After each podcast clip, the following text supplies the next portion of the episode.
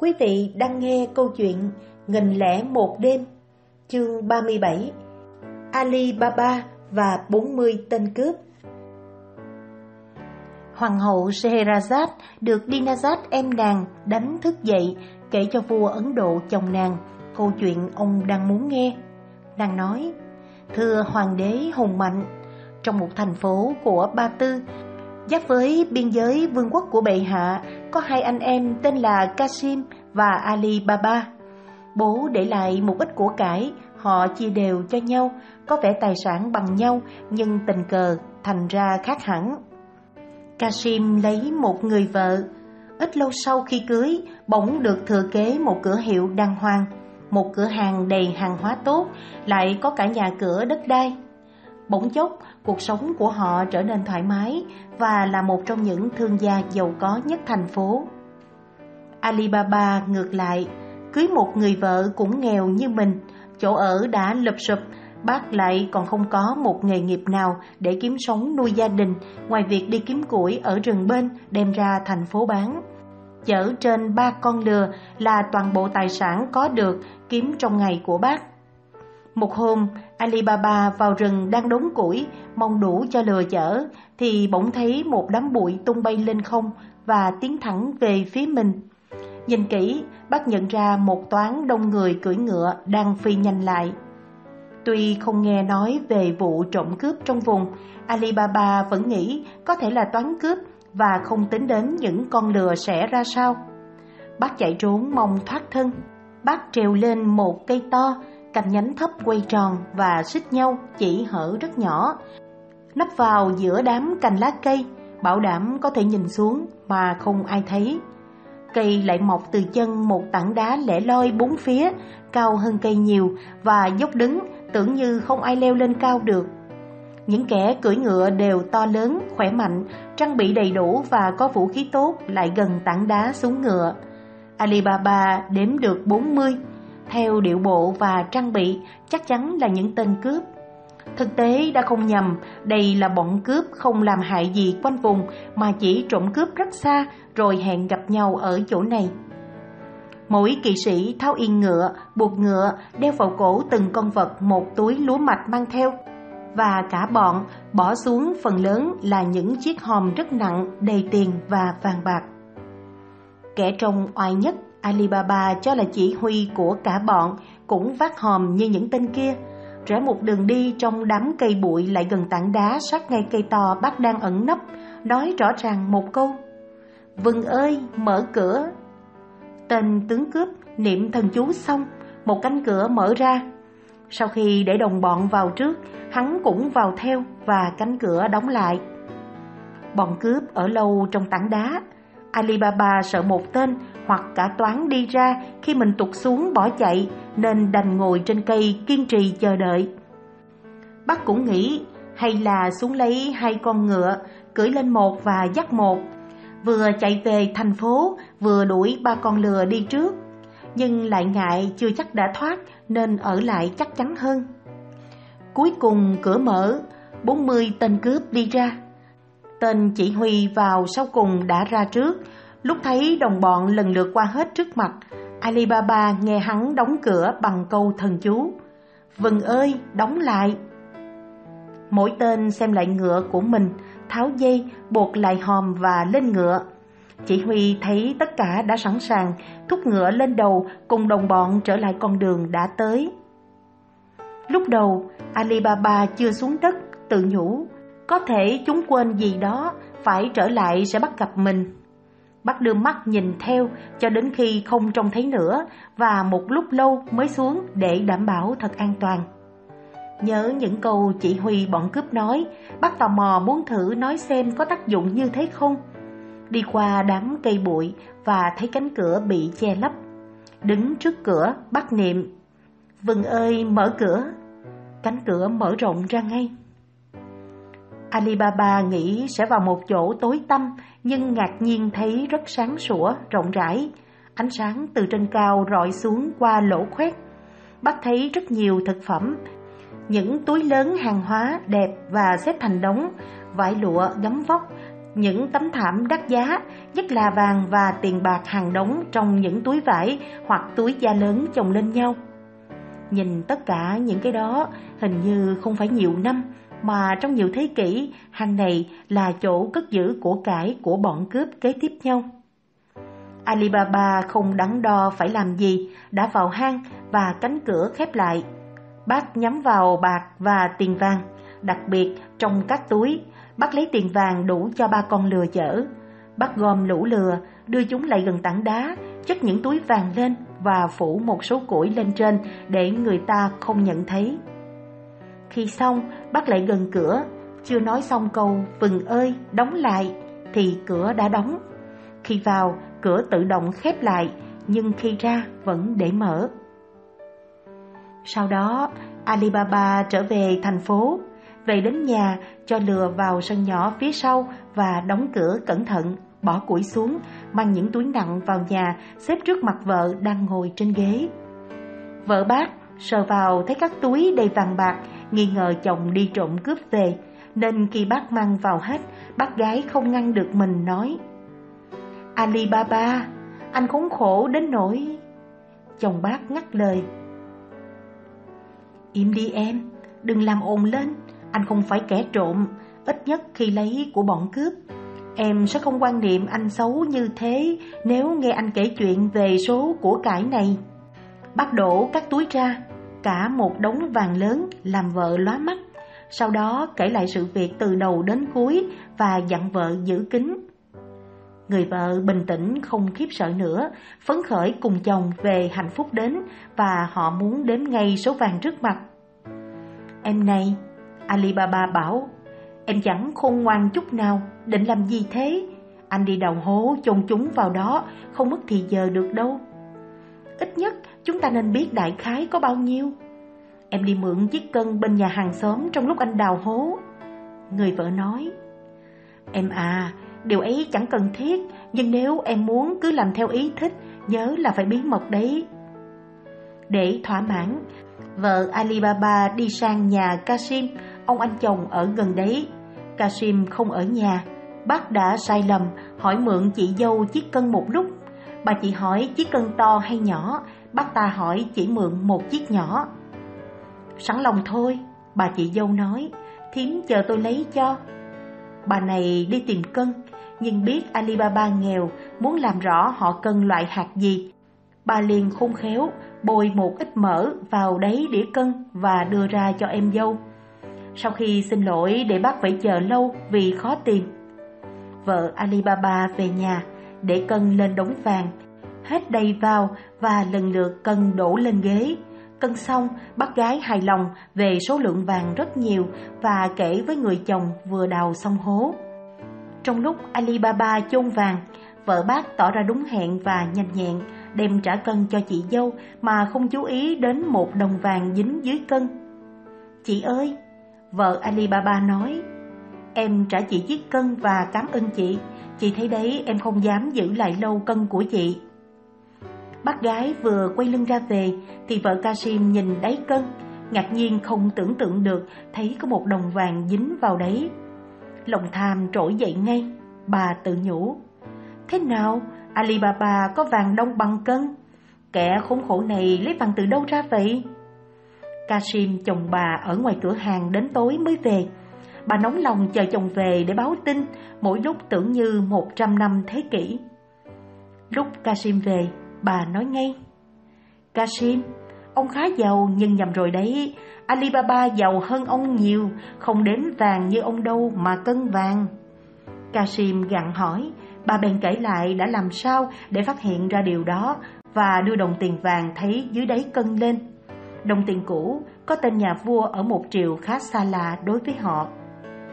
Thay vì mừng cho hạnh phúc đến với em có thể thoát khỏi nghèo nàn, Kasim ghen tức muốn chết, suốt đêm không ngủ được. Sáng hôm sau, ông ta đến nhà em khi mặt trời chưa mọc, đối xử như không phải với em mình mà ông đã quên từ sau ngày cưới bà vợ giàu. Alibaba, ông ta bảo, chú kính đáo quá đáng, giả nghèo giả khổ, ăn ở rách nát nhưng đếm vàng bằng cân. Thưa anh, Alibaba trả lời, Anh nói về điều gì em không rõ, anh giải thích cho. Đừng làm như ngu dốt, Kasim vừa nói, vừa đưa ra đồng tiền vàng vợ giao cho. Chú có bao nhiêu đồng như thế này mà vợ tôi thấy dính vào đáy cân vợ chú sang mượn hôm qua? Nghe nói như thế, Ali Baba hiểu vì sự cứng đầu của vợ mình. Vợ chồng Kasim đã biết điều bác muốn giấu kín, đã lầm lỗi rồi không sửa chữa được nữa, để ông anh khỏi lạ lùng và buồn. Bác kể lại việc tình cờ phát hiện kho của cải của bọn cướp và xin ông giữ kín, bác sẽ săn sẻ một phần số của cải cho ông. Kasim kiêu kỳ nói, tôi cũng đoán đúng như thế, nhưng vẫn muốn biết chính xác kho của ấy ở đâu, dấu hiệu thế nào, và nếu cần tôi có thể vào đó bằng cách nào. Nếu chú không chỉ rõ, tôi sẽ đến báo cho quan tòa. Chú mà giấu giếm thì không những chú chẳng còn mong có thêm gì mà còn mất tất cả số của cải đã lấy được. Còn tôi, tôi sẽ có một phần vì đã có công báo quan. Alibaba với bản tính hiền lành rất sợ những lời dọa nạt trân tráo của ông anh tham lam, vội nói rõ những điều ông ta mong muốn, cả những câu dùng để vào hay ra cửa hang. Kashim không đòi hỏi gì hơn, ra khỏi nhà em, hy vọng một mình chiếm lấy kho của. Sáng sớm hôm sau, ông ta đi thật sớm, với 10 con la chở những hòm lớn định chất đầy vàng. Trụ tính chuyến thứ hai sẽ lấy đi nhiều hơn, tùy theo số lượng của cải có trong hang. Theo đường Alibaba chỉ dẫn, đến gần tảng đá, ông ta nhận ra những dấu hiệu và cây to Alibaba ẩn nấp. Tìm được cửa, ông ta nói, Vừng ơi mở cửa. Cánh cửa mở ra, ông vào và cửa tự đóng lại. Quan sát kỹ hang, ông vô cùng thắng phục, thấy nhiều của cải hơn mình nghĩ khi nghe Alibaba kể chuyện. Xem xét riêng từng thứ, ông càng thắng phục.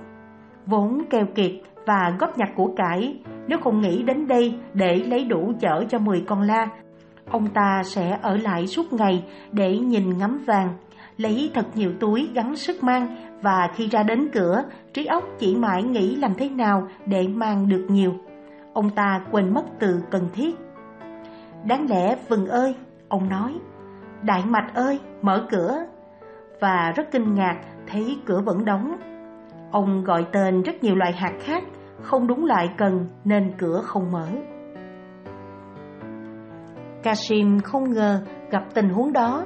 Trước nguy cơ hiển nhiên, ông ta sợ hãi trung người, càng cố gắng nhớ càng rối mù và đứng sững người như trời trồng.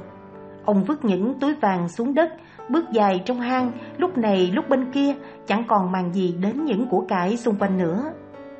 Bọn cướp trở lại hang vào buổi trưa, tới gần thấy những con la của Kasim quanh tảng đá chở đầy hòm, lo lắng về sự lạ đó. Chúng liền phi nhanh đến đuổi 10 con la, Kasim không buộc vào đâu cả, làm chúng tản mát trong rừng. Rất xa không nhìn thấy nữa. Bọn cướp không cần đuổi theo lũ la, mà quan trọng là lũ la của kẻ nào. Trong lúc một số tên đi quanh tảng đá tìm kiếm, tên chỉ huy cùng những tên khác xuống ngựa, đi thẳng đến cửa hang, rút gươm cầm tay, đọc thần chú và mở cửa. Kasim nghe tiếng vó ngựa, biết chắc bọn cướp đến và mình sẽ chết. Quyết định ít nhất cũng cố gắng để thoát khỏi tay chúng, ông chuẩn bị chạy ra ngoài khi cửa mở. Nghe tiếng nói, Vừng ơi, mà ông quên, cửa vừa mở, ông lao nhanh đến nỗi tông vào tên chỉ huy ngã lăn xuống đất. Nhưng không thoát khỏi những tên cướp khác với lưỡi gươm trong tay. Ông bị chúng chém chết. Sau việc đó, bọn cướp vào trong hang, thấy gần cửa có những túi vàng Kasim lấy ra để đem đi. Chúng bỏ vào chỗ cũ, không nhận thấy mất những túi vàng Alibaba mang về lần trước. Họp nhau lại, bàn về hiện tượng này. Chúng hiểu Kasim không mở được cửa ra khỏi hang, nhưng không hình dung nổi ông ta làm sao mà vào được. Chúng đã nghĩ có thể ông ta xuống từ chỏm tảng đá, những lỗ ánh sáng vào cao quá mà phía trên tảng đá bên ngoài không trèo lên được nên đành chịu không rõ. Có thể ông ta vào từ cửa, nhưng chúng cũng không tin chắc vì Đinh Ninh chỉ chúng mới biết mật hiệu mở cửa. Đó là điều chúng nhầm, không biết Alibaba đã trình nghe biết được. Sự việc đã xảy ra rồi, chẳng còn cách nào khác để của cải được an toàn. Chúng bàn với nhau chặt xác Kasim ra làm bốn đoạn, bỏ vào phía trong cửa hang. Mỗi bên cửa hai đoạn, để làm kẻ nào đó vào hang sẽ phải khiếp sợ. Còn bọn chúng chỉ phải một thời gian lâu mới về hang, chờ mùi hôi thối bay đi hết đã. Quyết định như thế, chúng thực hiện ngay rồi đóng cửa hang, lên ngựa tới những con đường mà các đoàn người ngựa thường qua lại để cướp bóc như thường lệ. Vợ Kashim thấy đêm xuống lâu rồi mà chồng chưa về nên rất lo.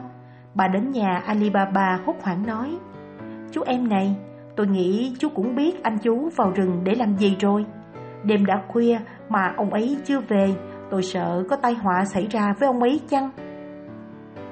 Alibaba vẫn ngờ ông anh vào rừng sau khi nghe kể chuyện và vì thế hôm ấy bác không đi kiếm củi để khỏi làm phiền anh.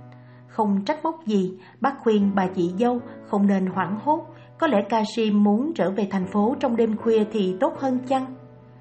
Vợ Kasim cũng nghĩ thế, nhất là bà thấy cần giữ kín việc làm của chồng, chắc chờ đến nửa đêm ông ta mới trở về nhà.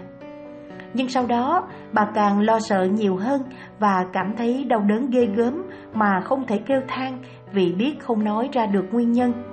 Bà ân hận đã tò mò muốn đi sâu vào công việc của vợ chồng người em. Đó là một sai lầm không sửa chữa được. Khóc thầm cả đêm. Hôm sau vừa rạng sáng, bà chạy đến nhà họ khóc lóc chứ không nói được. Alibaba không chờ chị dâu đề nghị đi xem Kasim ra sao. Bác vào rừng ngay với ba con lừa sau khi an ủi bà chị hãy bớt đau buồn. Đến gần tảng đá, nhìn khắp nơi không thấy ông anh và mười con la. Rất lạ, thấy máu gần cánh cửa, anh nghĩ có chuyện không hay rồi. Đứng trước cửa, anh đọc câu thần chú. Cửa mở và bắt thấy cảnh tượng buồn thảm của thân thể ông anh bị chặt làm bốn khúc. Không ngần ngại làm nhiệm vụ cuối cùng đối với ông anh lạnh nhạt, bắt tìm vải trong hang, gói bốn khúc xác, cho lên một con lừa chở với gỗ để che khuất. Hai con lừa còn lại, bắt chất đầy những túi vàng bạc, bỏ gỗ củi lên như lần trước, đọc thần chú ra lệnh đóng cửa rồi đi về thành phố, nhưng cẩn thận dừng lại ở bìa rừng, chờ tối đến mới ra về. Đến nhà, bắt cho hai con lừa chở vàng bạc vào sân để cho vợ dỡ xuống, và sau khi cho bác gái biết việc gì đã xảy ra với Kasim, bác dẫn con lừa sang nhà chị dâu. Alibaba gõ cửa. Mokran ra mở cửa. Mokran là một nô lệ nữ khéo léo, hiểu biết rộng và có nhiều sáng kiến giải quyết thành công những điều khó khăn nhất. Alibaba biết cô như vậy. Vào đến sân, bác tháo củi và hai gói xuống, nói riêng với Mokren. Mokren, Trước hết, tôi đề nghị cô tuyệt đối phải giữ bí mật. Điều đó tối cần thiết với bà chủ và với tôi. Thân thể ông chủ ở trong hai gói này Phải chôn cất như ông chết bình thường. Chú ý cẩn thận như tôi đã nói Và đưa tôi vào nói chuyện với bà chủ. Mật rành vào báo trước với bà chủ, Sau đó Alibaba đi theo cô bước vào.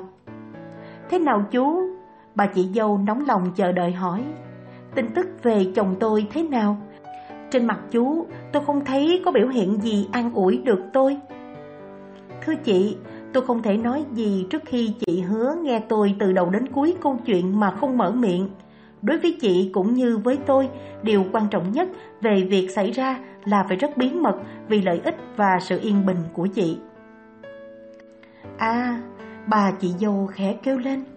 Lời vào đầu ấy cho tôi biết rõ chồng tôi không còn nữa, đồng thời tôi thấy cần thiết phải giữ kín như chú dặn dò. Tôi phải rất cố gắng vậy, chú nói đi, tôi nghe đây. Alibaba kể lại chuyến đi cho đến lúc về với thân thể Kasim. Bác nói thêm, Chị à, đây là một nỗi buồn lớn mà chị ít ngờ tới nhất. Tuy nỗi đau không phương cứu chữa, nhưng nếu có thể an ủi chị, tôi sẽ đem của cải trời cho tôi vào tài sản của chị và cưới chị. Đảm bảo vợ tôi sẽ không ghen và hai người sống hòa hợp với nhau. Nếu chị bằng lòng như vậy, phải nghĩ cách làm thế nào để như anh tôi chết bình thường. Chị có thể dựa vào Morgan, tôi sẽ cố góp hết sức mình. Chẳng còn cách gì hơn, vợ hóa Kasim đành vâng theo lời đề nghị của Alibaba. Với tài sản chồng trước để lại, lại tìm được một người giàu hơn mình và với sự phát hiện kho của có thể càng giàu hơn, bà không từ chối cách giải quyết ấy mà ngược lại xem như một niềm an ủi hợp lý. Chùi nước mắt đã khóc quá nhiều, nén lại những tiếng kêu vang bình thường của những người vợ mất chồng. Bà chứng tỏ với Alibaba mình đã ưng thuận. Alibaba chào bà vợ ngoá Kasim. Sau khi dặn dò gen lo công việc gia đình cẩn thận rồi về nhà mình với con lừa. Morgen không lơ là, cô ra ngay cửa hàng dược bên hàng xóm hỏi mua một loại thuốc rất tác dụng với những căn bệnh nguy hiểm. Dược sĩ đưa thuốc, nhận tiền rồi hỏi ai trong gia đình chủ cô bị ốm. Cô thở dài trả lời. Chà, chính là ông chủ Kasim của tôi. Không ai ngờ ông bị căn bệnh nặng đến thế, chẳng nói chẳng ăn gì cả. Nói rồi cô mang thuốc về mà thực tế Kasim không thể sử dụng được nữa. Ngày hôm sau, chính Mộc Gen lại trở lại cửa hàng dược đầy nước mắt, mua một loại thuốc. Nước ngoài người ta chỉ cho người bệnh uống lúc hấp hối, không hy vọng gì sống nữa, nếu thuốc ấy không cứu được. Thang ôi, cô buồn bã nói, vừa nhận thuốc từ tay dược sĩ. Tôi sợ loại thuốc này cũng chẳng có tác dụng gì như thuốc viên lần trước cha tôi sợ mất đi một ông chủ tốt. Mặt khác, người ta thấy vợ chồng Alibaba suốt ngày buồn rầu đi đi lại lại nhà Kasim và đến tối không ai ngạc nhiên nghe tiếng kêu khóc của vợ Kasim và nhất là của Morgen loan báo Kasim đã chết. Sáng sớm hôm sau, chưa rõ mặt người, Morgen vốn biết trong vùng có một ông thợ giày tốt bụng, đã rất già, ngày nào cũng mở cửa hiệu trước những người khác rất lâu. Cô ra đi tìm ông cụ ấy, vừa chào và hỏi chuyện, cô bỏ vào tay ông cụ một đồng vàng. Baba Mustafa, người ta gọi ông thế, bản chất vui vẻ và bao giờ cũng có tiếng nói gây cười. Nhìn đồng tiền, vì trời chưa sáng hẳn, thấy là vàng, bèn nói. Món quà tốt đấy, có việc gì vậy? Tôi sẵn sàng làm đây. Baba Mustafa, một ranh bảo, ông mang theo những gì cần thiết để không may và đi ngay với tôi, với điều kiện đến chỗ ấy tôi phải bịt mắt ông lại. Nghe nói vậy, Baba Mustafa làm khó dễ. Ồ ồ, như thế là cô muốn tôi làm việc gì đó trái lương tâm hay trái danh dự chăng? Bỏ vào tay ông một đồng tiền vàng khác, một gen lại nói. Có trời chứng giám, tôi chỉ đề nghị ông làm một việc hoàn toàn trong danh dự. Ông đi cùng tôi, đừng sợ gì cả. Bà bà Mustafa đi theo cô và Morgen sau khi bịt mắt ông bằng chiếc khăn tay. Dẫn ông vào chỗ ông chủ đã mất, chỉ cất chiếc khăn bịt mắt trong phòng cô đã đặt xác mỗi khúc thân đúng vào chỗ của nó, cô bảo. Bà bà Mustafa, tôi dẫn ông đến để nhờ khâu những tấm này. Ông làm nhanh chóng khâu xong, tôi sẽ trả một đồng vàng nữa. Khi bà bà Mustafa khâu xong, Morgen lại bịt mắt ông ngay trong phòng đó, đưa đồng tiền vàng thứ ba như đã hứa, dặn giữ bí mật và dẫn ông ra chỗ cô đã bịt mắt ông khi đến. Tại đây cô bỏ khăn bịt mắt để ông trở về nhà, nhìn theo cho đến khi không thấy bóng nữa, sợ ông tò mò trở lại quan sát. Morgen đã đun nước nóng rửa thân thể Kasim, rảy nước hoa và bọc xác chết lại như thường lệ. thần mộc cũng mang đến quan tài Alibaba đã đặt làm. Để người thợ mộc không thấy gì, một gen nhận quan tài, trả tiền ngoài cổng để ông đi và đưa vào nhà giúp Alibaba bỏ người chết vào quan tài. Khi Alibaba đã đóng kỹ đinh vào ván, cô đến báo tin với nhà thờ sẵn sàng để an táng. Những người của nhà thờ chuyên lau rửa thân thể của những người chết nhận đến làm việc, nhưng cô bảo đã hoàn tất rồi. Một gen vừa trở về nhà thì thầy cả và các chức sắc nhà thờ đến. Bốn người hàng xóm nâng chiếc quan tài lên vai đi theo thầy cả đọc kinh, mang người chết ra nghĩa địa.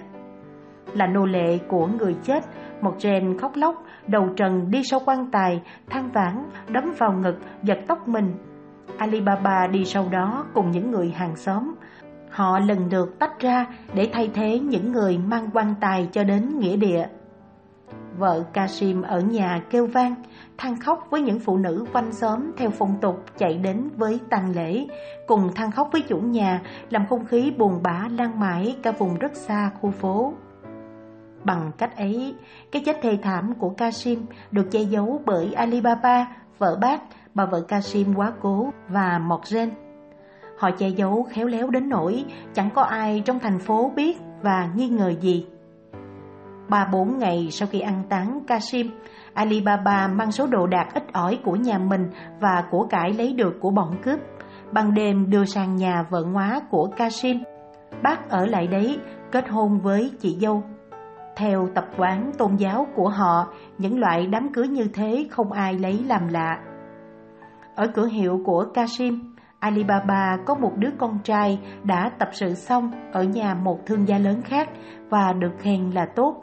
Bác giao cửa hiệu cho con, hứa hẹn nếu quản lý tốt, chẳng bao lâu sẽ cưới vợ theo gia thế của mình. Nói về bọn cướp, chúng trở về hang vào một thời gian đã định, rất ngạc nhiên không thấy xác Kasim, càng lạ lùng thấy số túi vàng giảm đi. Tên tướng cướp nói, chúng ta đã bị phát hiện và mất cắp, nếu không tìm cách đề phòng gấp và ngăn chặn, chắc chắn chúng ta sẽ mất hết bao nhiêu của cải cha ông và chúng ta góp nhặt vất vả. Sự thiệt hại vừa qua là do đứa lấy trộm biết được câu thần chú mở cửa hang. May mắn là chúng ta đến lúc nó sắp ra. Nhưng không phải một mình nó, phải có một đứa khác biết như nó. Xác nó bị lấy đi, của cải giảm bớt là những chứng cứ không chối cãi được.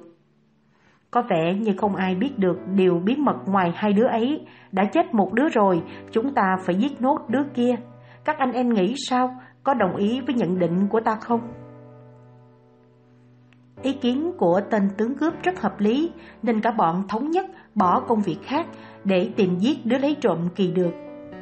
Tên tướng cướp lại nói Ta tin vào lòng dũng cảm của các anh em Nhưng trước hết phải có một người táo bạo khôn khéo, xử trí nhanh Không mang vũ khí, ăn mặc như lữ hành Là mặc vào thành phố Tìm hiểu xem người ta nói ra sao Về cái chết của đứa lấy trộm ta đã giết một cách xứng đáng với tội trạng Và phát hiện nó ở nhà nào đó là điều rất quan trọng chúng ta phải biết đầu tiên để khỏi phải hối hận vì lộ mặt trong đất nước lâu nay không ai biết chúng ta và cần thiết phải như thế mãi.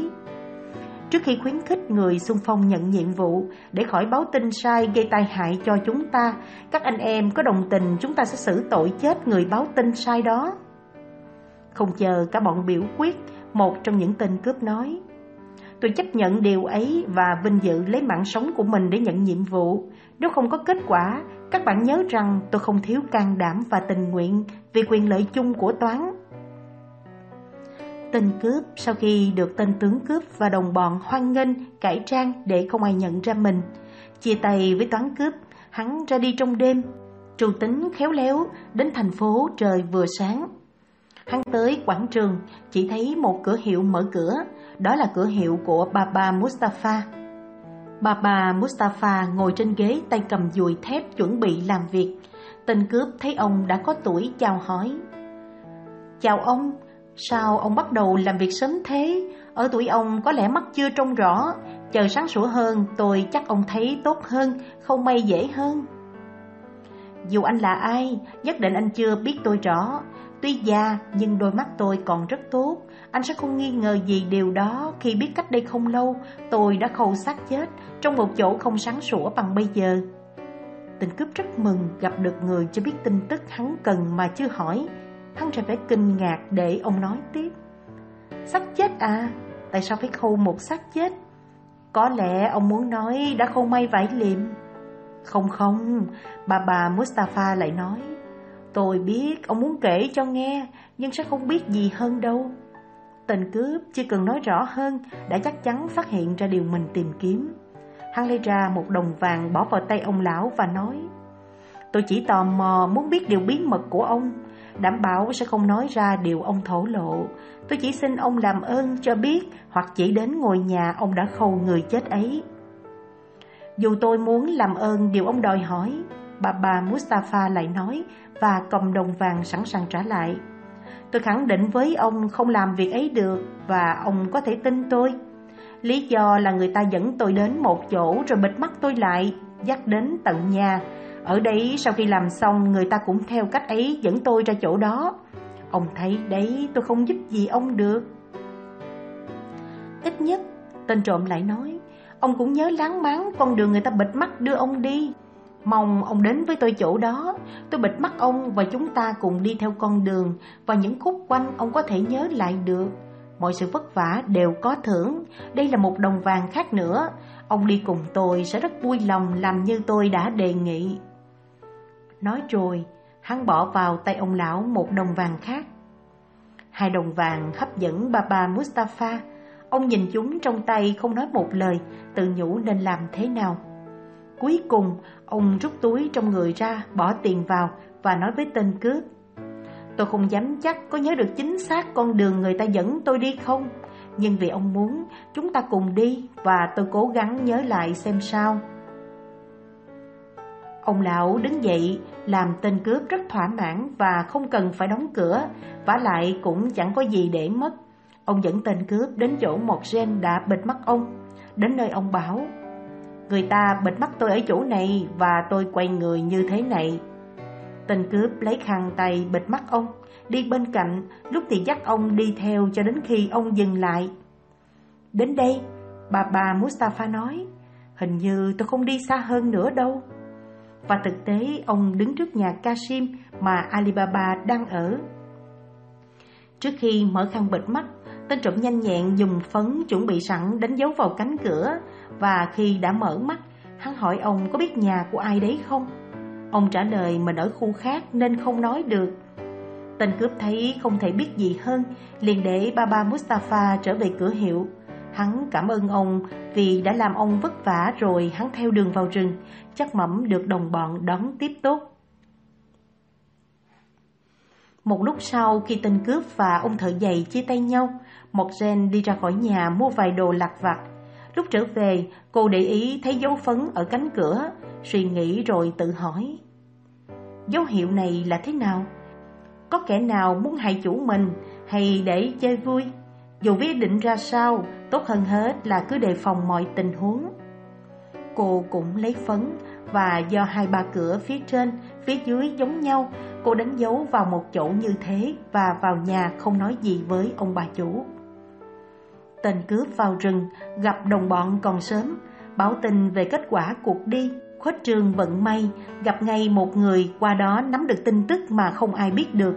Hắn được mọi người nghe rất hài lòng và tên tướng cướp khen ngợi sự nhanh nhẹn của hắn rồi nói Anh em, chúng ta đừng để mất thì giờ, chúng ta trang bị vũ khí kín đáo và cùng đi.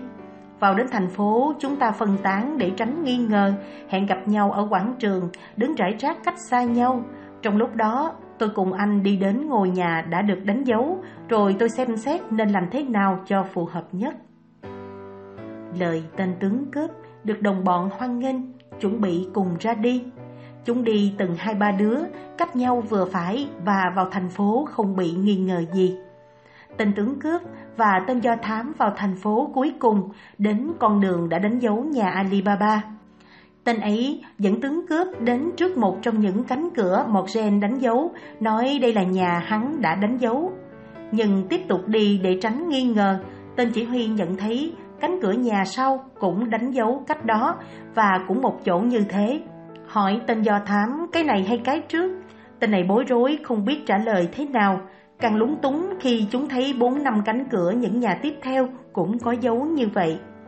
Hắn khẳng định với chỉ huy, hắn chỉ đánh dấu một cánh cửa và nói thêm. Tôi không biết kẻ nào đánh dấu thêm giống nhau đến thế. Trong số lẫn lộn này tôi thu nhận không phân biệt rõ nhà nào tôi đánh dấu. Tên chỉ huy thấy ý đồ của mình bị phá hủy, trở lại quảng trường và nói với đồng bọn. Chúng ta đã mất công làm một hành trình vô ích và chỉ còn cách về lại chỗ ẩn thôi. Hắn đi trước và cả bọn theo hắn cũng trật tự như khi chúng đến. Về đến hang, tên chỉ huy giải thích lý do phải lệnh rút về. Tên dẫn đường bị ngay toàn thể toán cướp kết tội chết. Hắn cũng nhận thấy đáng lẽ phải đề phòng cẩn thận hơn và cứng cỏi đưa cổ ra cho một tên đến chặt đầu hắn. Để bảo vệ cả nhóm, không thể không chuộc lại sai lầm. Một tên cướp khác hứa là sẽ làm tốt hơn kẻ bị trừng phạt và đứng lên xin nhận nhiệm vụ. Được chấp nhận, hắn đến hỏi bà bà Mustafa như đứa đầu và lại được ông lão bịt mắt dẫn đi chỉ nhà Alibaba. Hắn đánh dấu bút chì đỏ vào một chỗ kín đáo hơn cho là dễ phân biệt với những nhà đánh dấu phấn trắng. Nhưng một lúc sau một gen đi ra ngoài trở về, dấu đỏ cũng không thoát khỏi đôi mắt tinh tường của cô. Cô cũng suy tính như lần trước và đánh dấu bút chì đỏ ở cánh cửa những nhà gần đấy vào cùng chỗ. Tên cướp trở về rừng đề cao cách đề phòng của hắn như là không thể nhầm lẫn nhà ấy với những nhà khác. Tên tướng cướp và đồng bọn tin tưởng cùng ra thành phố theo trật tự lần trước, cũng trang bị vũ khí như thế, sẵn sàng thực hiện ý đồ đã chuẩn bị. Cả tên cướp và tên do thám thứ hai đến con đường trước nhà Alibaba, nhưng lại gặp phải khó khăn như lần trước. Tên tướng cướp bực tức và tên do thám đưa đường cũng bối rối vô cùng như tên làm nhiệm vụ trước đó. Tên tướng cướp buộc phải rút quân về cũng không hài lòng như ngày vừa qua. Tên cướp đi làm nhiệm vụ cũng chịu hình phạt mà hắn sẵn lòng hứng chịu. Tên chỉ huy thấy mất hai đồng bọn dũng cảm, sợ sẽ thiệt hại nếu giao cho những đứa khác đi tìm nhà Alibaba. Kinh nghiệm cho hắn thấy chúng hầu hết chỉ giỏi cướp giật, không có đầu óc biết trù tính. Hắn liền tự mình làm công việc ấy. Hắn đi ra thành phố, nhờ ba ba Mustafa giúp như hai tên trước và không tiếp tục trò đánh dấu nhận nhà. Hắn quan sát kỹ, không chỉ chú ý mà đi đi lại lại trước nhà nhiều lần để không nhầm lẫn được. Hài lòng về chuyến đi và biết được điều mong muốn, hắn trở về rừng, vào trong hang chỗ cả toán đang chờ tuyên bố. Các anh em, cuối cùng không có gì ngăn cản được ta trả thù thích đáng về thiệt hại của chúng ta. Ta biết chắc chắn nhà của tên có tội và dọc đường ta đã nghĩ ra cách diệt nó thật khôn khéo để không kẻ nào biết được chỗ ẩn náu và kho báu của chúng ta mà vẫn tránh được kết cục bi thảm. Trong hai ba ngày, bọn cướp thu thập đủ những thùng không miệng hơi chật. Tên tướng cướp cho cắt rộng thêm miệng thùng và sau khi cho từng đứa một vào trong từng thùng với vũ khí cần thiết, hắn để hở một ít cho chúng thở, còn thì đậy lại như những thùng đầy dầu và để ngụy trang kỹ. Hắn còn lấy dầu ở thùng đầy bôi bên ngoài. Công việc bố trí như thế, khi những con la mang 37 tên cướp không có tên chỉ huy, mỗi đứa trong một thùng và cả thùng đầy dầu. Tên chỉ huy đóng vai dẫn dắt lên đường vào thành phố theo giờ đã định. Đến nơi vừa mờ tối, khoảng một giờ sau khi mặt trời lặn, hắn đến thẳng nhà Alibaba, dự tính xin ngủ lại với đàn la. Không cần gõ cửa, hắn gặp Alibaba ở cổng, đứng hóng mát sau bữa ăn tối. Hắn cho La dừng lại đến chào chủ nhà. Ông chủ, tôi từ xa đưa dầu đến mai ra chợ bán, vào giờ này không biết trọ vào đâu. Nếu không làm phiền ông quá, ông vui lòng cho chúng tôi nghỉ lại nhà ông một đêm, tôi rất đội ơn ông. Tuy Alibaba đã thấy trong rừng tên này, ngay cả giọng nói của hắn, nhưng làm sao bắt nhận ra tên tướng cướp dưới lốt một người đi buôn dầu. Bác nói, chúc mừng ông, xin mời vào. Nói rồi bắt né người để hắn vào cùng những con la. Đồng thời, Alibaba gọi một người nô lệ ra lệnh khi bỏ hàng xuống xong, đưa la vào chuồng cho ăn cỏ khô và lúa mạch.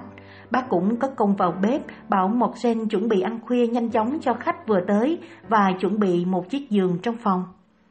Bác còn niềm nở hơn để đón tiếp khách hết sức tử tế khi thấy tên tướng cướp bỏ hàng trên la xuống, đưa la vào chuồng rồi, đang chuẩn bị một chỗ ngủ ngoài trời. Bác đến mời hắn vào phòng khách và bảo hắn không nên ngủ ngoài sân. Tên tướng cướp cảm ơn, lấy lý do không muốn làm phiền chủ nhà nhiều, nhưng hắn thực sự muốn thực hiện ý đồ cho dễ dàng và chỉ chấp nhận lòng tốt của Alibaba sau nhiều lần bác nài ép.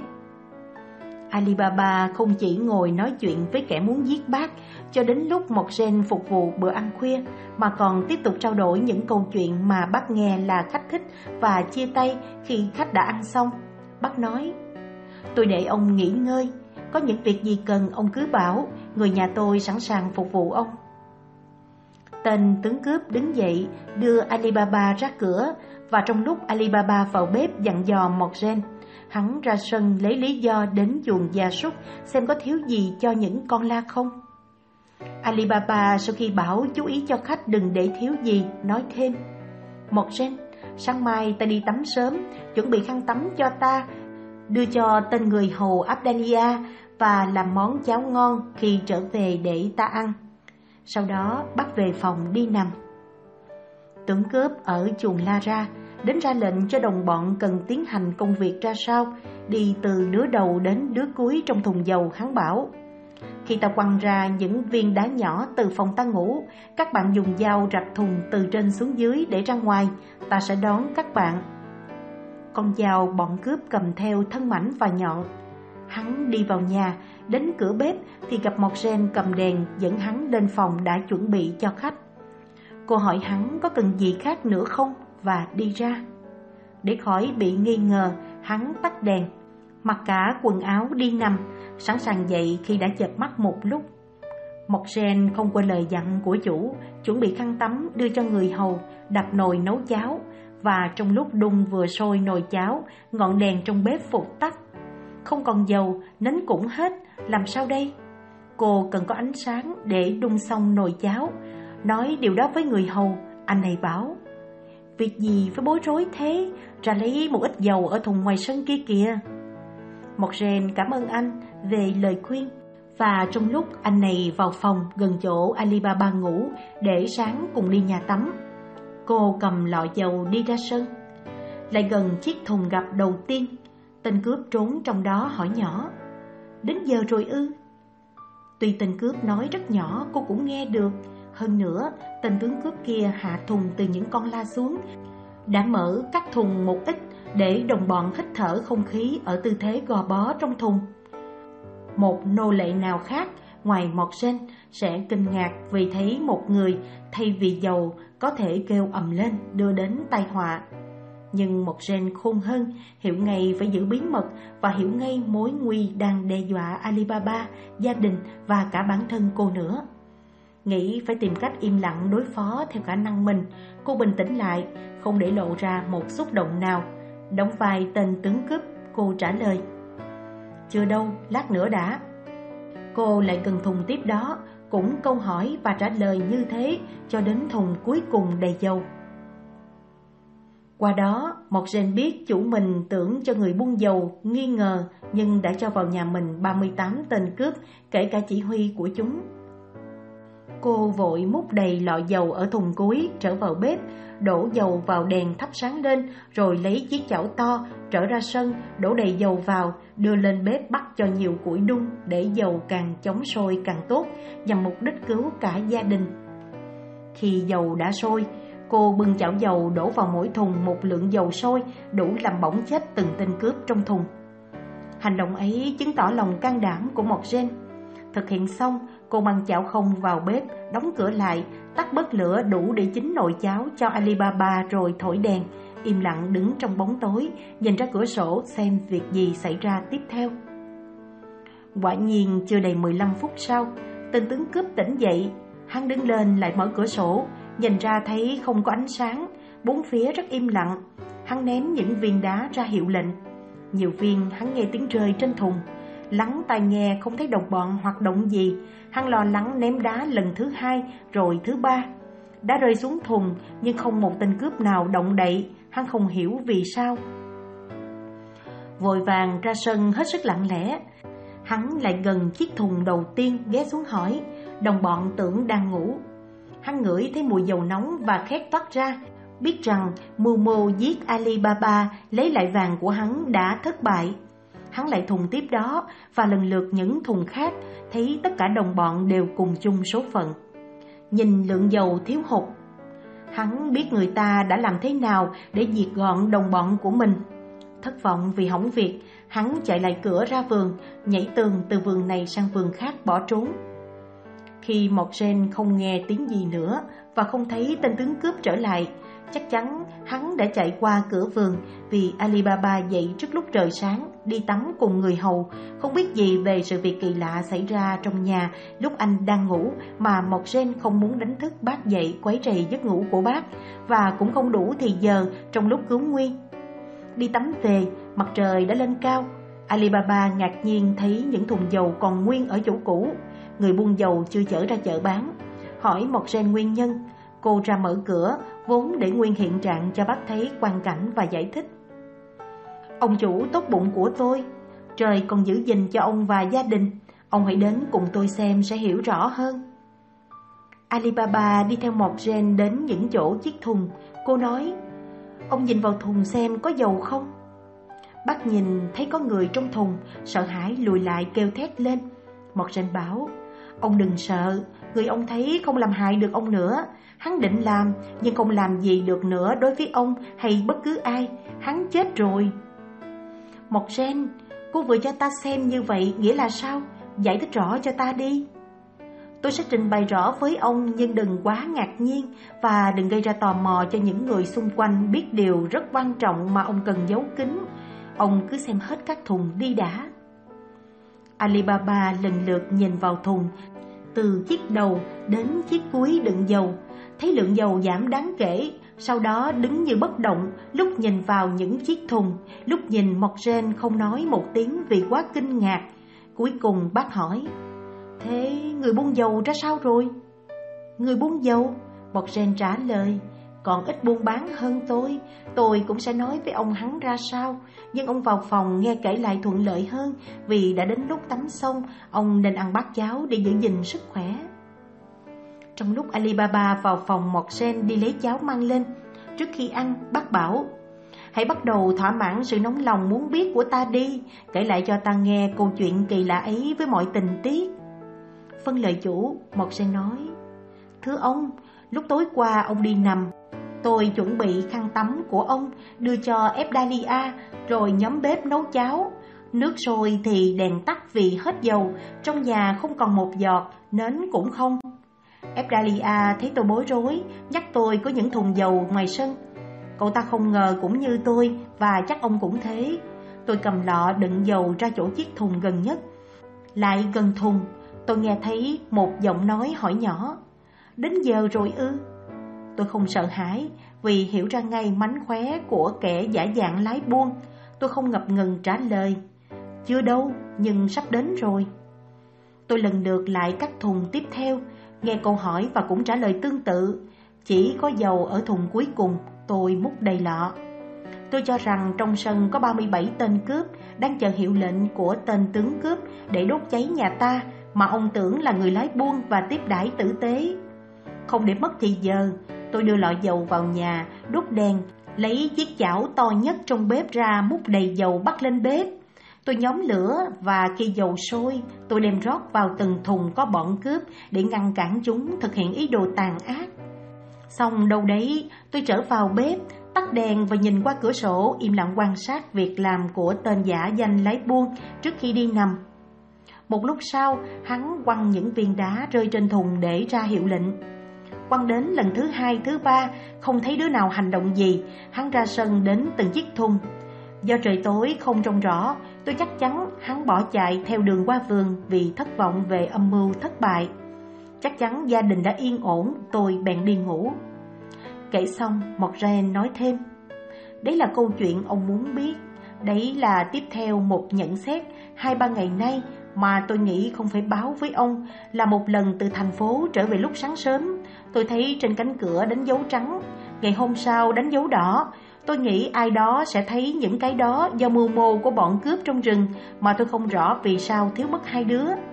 Dù sao thì đây là lần thứ ba chúng thề quyết giết hại ông và nên đề phòng cẩn thận vì vẫn còn không phải chỉ có một tên trên đời. Tôi sẽ không quên theo dõi để bảo vệ ông theo nhiệm vụ của mình. Mộc Ren nói xong, Alibaba thấy mình chịu ơn cô nhiều, bác nói với cô. Ta không chết khi chưa thưởng cô xứng đáng với công lao. Ta chịu ơn cô về mạng sống và để bắt đầu chứng tỏ lòng biết ơn.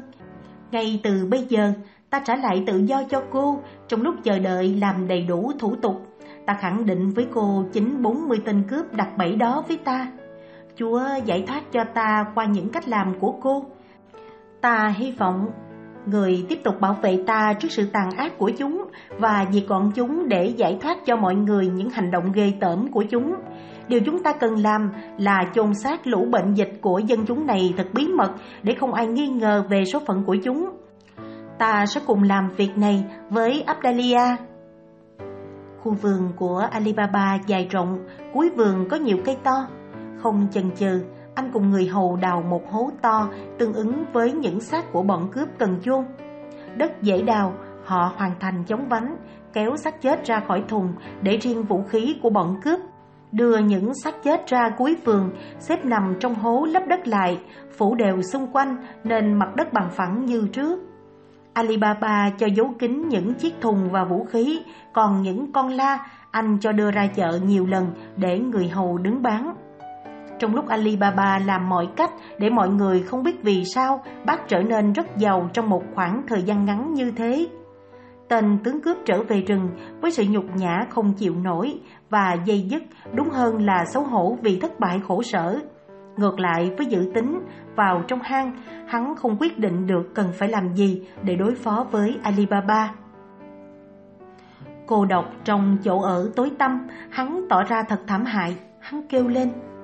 Những anh em dũng cảm, các anh ở đâu? Ta có thể làm gì cho các anh em đây? Phải chăng ta đã tập hợp và chọn lựa các anh để trông thấy các anh bị giết chết tất cả một lúc thật thảm thương và không xứng đáng với lòng can đảm của các anh? Ta sẽ đỡ nhớ tiếc hơn nếu các anh chết như những người dũng cảm gươm cầm trong tay. Bao giờ thì ta lại có một toán người hăng hái như các anh? Và khi muốn, làm sao ta có thể giữ gìn và không để bao nhiêu vàng bạc của cải làm mồi cho kẻ đã làm giàu một phần nhờ của cải của chúng ta? Ta không thể không nghĩ đến phải lấy sinh mạng của nó. Điều đó ta không làm được với sự hỗ trợ mạnh của các anh thì ta sẽ làm một mình và làm thế nào để kho báu không bị tàn phá, sẽ không có người thừa kế, không có chủ nào sau ta, của cải phải được bảo vệ và tăng thêm trong hậu thế. Quyết định như vậy, hắn không còn lúng túng tìm cách thực hiện, rồi sau đó đầy hy vọng và tâm trí bình tĩnh hơn, hắn nằm ngủ qua một đêm khá thanh thản. Sáng hôm sau, tên tướng cướp dậy sớm như đã dự định. Hắn mặc một bộ quần áo sạch sẽ phù hợp với việc ra thành phố. Hắn thuê một chỗ ở nhà trọ, chờ đợi những gì xảy ra ở nhà Alibaba sẽ có tiếng vang. Hắn hỏi người gần cửa có tin gì mới trong thành phố không? Thấy người ấy cho biết ngược hẳn điều hắn nghĩ. Hắn cho rằng Alibaba giữ kín để mọi người không biết vì sao giàu lên và do đó mà có kẻ muốn giết hại mình. Điều này càng kích thích hắn tìm mọi cách để trừ khử Alibaba cũng theo cách bí mật ấy. Tên tướng cướp có một con ngựa dùng để vào rừng đưa nhiều loại vải vóc đẹp ra chỗ trọ rất thận trọng để không lộ nơi mình đến lấy. Khi đã đưa ra một số vải khá nhiều, hắn tìm thuê một cửa hiệu trang bị đầy đủ và mở cửa hàng. Cửa hiệu ở ngay trước mặt cửa hiệu của Kasim trước đây và bây giờ do con trai Alibaba quản lý. Hắn lấy tên là Koza Hussein, là người mới đến, không lo là quan hệ xã giao với những nhà buôn bên cạnh theo phong tục. Con trai Alibaba rất trẻ tuổi, tử tế, có hiểu biết. Hắn lui tới nói chuyện nhiều với cậu hơn những người khác và kết bạn với cậu. Ba bốn ngày sau khi hắn mở cửa hiệu, hắn nhận ra Alibaba đến thăm con như thường vẫn làm và sau đó được cậu con trai giới thiệu đó là bố mình. Hắn tăng cường vồn vã săn đón, tặng quà và nhiều lần chiêu đãi thân tình. Con trai Alibaba không muốn chịu ơn hắn nhiều mà không trả lại tương xứng, nhưng cửa hiệu của cậu chật hẹp và không thuận tiện chiêu đãi như ý muốn. Cậu bàn với bố về ý định của mình, cho rằng mình không lịch sự nếu không đáp lại sự tử tế của cô già Hussein. Alibaba vui lòng nhận chuẩn bị bữa tiệc, bảo con. Con trai ta, ngày mai thứ sáu, những nhà buôn lớn như cô Jin và con đóng cửa hiệu. Sau bữa ăn tối, con đi dạo với ông ta. Khi trở về làm thế nào đưa ông đi qua nhà bố và mời ông vào. Làm thế tốt hơn chính thức mời mọc. Ta sẽ bảo một gen chuẩn bị sẵn sàng bữa ăn khuya. Ngày thứ sáu, con trai Alibaba và cô Giao Hussein gặp nhau ở một chỗ hẹn và cùng nhau đi dạo. Lúc trở về, con trai Alibaba đưa ông bạn đi vào con đường trước nhà bố mình. Cậu dừng lại gõ cửa và nói, đây là nhà bố tôi. Nghe nói ông cho tôi vinh dự được kết bạn, bố tôi muốn may mắn được làm quen. Đề nghị ông vào chơi cho bố tôi hài lòng như đã làm cho tôi vui thích. Tuy cô già Hussein đã đạt được mục đích vào nhà Alibaba, nhưng để giết bác mà không bị nguy hiểm đến mình, hắn giả vờ từ chối, ra vẻ muốn chia tay với người bạn trẻ. Nhưng vừa lúc đó, người hầu ra mở cửa. con trai Alibaba bước vào trước rồi cầm tay hắn kéo vào. Alibaba đón tiếp cô Zhang Hussein cởi mở, hết sức tử tế, cảm ơn hắn đã rất tốt với con trai mình. Bác nói, Ông làm ơn cho nó cũng như cho tôi, nó còn trẻ, chưa hiểu biết cuộc sống. Ông đã không nề hà góp phần đào tạo nó. Cô là Hussein tỏ ra thắng phục Alibaba, khẳng định con trai bác chưa có kinh nghiệm như những người già, nhưng đã có sự hiểu biết thay cho kinh nghiệm của vô số người. Sau một lúc trao đổi nhiều vấn đề khác nhau, cô già Hussein muốn xin phép ra về. Alibaba ngăn lại nói, Ông chủ, ông định đi đâu? Tôi đề nghị có được vinh dự cùng ăn khuya với ông. Bữa ăn tối mời ông rất không tương xứng với ông, nhưng dù sao tôi cũng mong ông sẵn sàng chấp nhận tấm lòng của chúng tôi. Thưa ông Alibaba, cô già Hussein nói, tôi rất tiếc lòng tốt của ông nên tôi xin ông đừng cho là xấu khi rút lui không dùng bữa với ông. Mong ông tin rằng không phải vì tôi coi thường hoặc bất lịch sự mà vì một lý do ông có thể tha thứ cho. Có thể là lý do gì ông chủ, ông cho biết được không? Vấn đề là tôi không ăn thịt, không ăn ragu có muối. Ông thử nghĩ tôi sẽ chịu đựng thế nào khi cùng ăn với ông? Nếu chỉ vì lý do đó thì ông không thể từ chối làm tôi hài lòng vì bữa ăn. Trước hết, trong bánh nhà tôi không có thịt và ragu, tôi hứa sẽ cũng không có muối trong khẩu phần phục vụ ông. Như vậy ông cứ ở lại, tôi sẽ đi bảo nhà bếp làm, một lát tôi sẽ trở lại. Alibaba vào bếp, ra lệnh cho một sen đừng bỏ muối và thịt cho khách và chuẩn bị hai ba ragu cũng không có muối. Một gen sẵn sàng phục vụ nhưng không nén được bất bình về lệnh mới này, nói với Alibaba. Ông này là ai mà khó khăn thế, không ăn cả muối. Nếu tôi làm nữa sẽ muộn, bữa ăn của ông không ngon. Đừng bực mình một gen, Ông ấy là một người tốt, cứ làm như ta bảo. Một Gen vâng lời nhưng bất đắc dĩ. Khi làm xong, tò mò muốn biết người thế nào mà không ăn muối. Efdalia dọn bàn, cô giúp anh mang thức ăn lên. Nhìn cô Giao Hussein, ngay lập tức cô nhận ra tên tướng cướp tuy đã khéo cải trang. Quan sát kỹ, cô thấy hắn có con dao găm giấu dưới áo. Cô tự nhủ, mình chẳng lạ vì tên gian ác không muốn ăn muối với ông chủ mình Kẻ thù không đội trời chung Hắn muốn giết hại ông Nhưng mình sẽ ngăn cản hắn Trong lúc mọi người ăn Cô chuẩn bị mọi thứ cần thiết Để thực hiện một kế hoạch táo bạo Vừa xong thì Alibaba vào báo Đã đến lúc phục vụ quả cây. Cô mang quả cây lên Và phục vụ khách Trong lúc Ebdalia dọn bàn.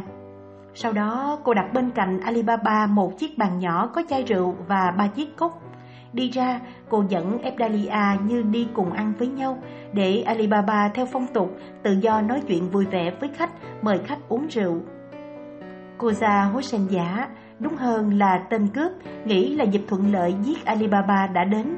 Hắn nghĩ, mình sẽ chút rượu say cả hai bố con để đứa con trai dù còn sống cũng không cản trở được mình đâm đau vào tim bố nó, rồi mình chạy trốn qua vườn như đã làm trong lúc đầu bếp và người hầu đang ăn hoặc đang ngủ trong bếp.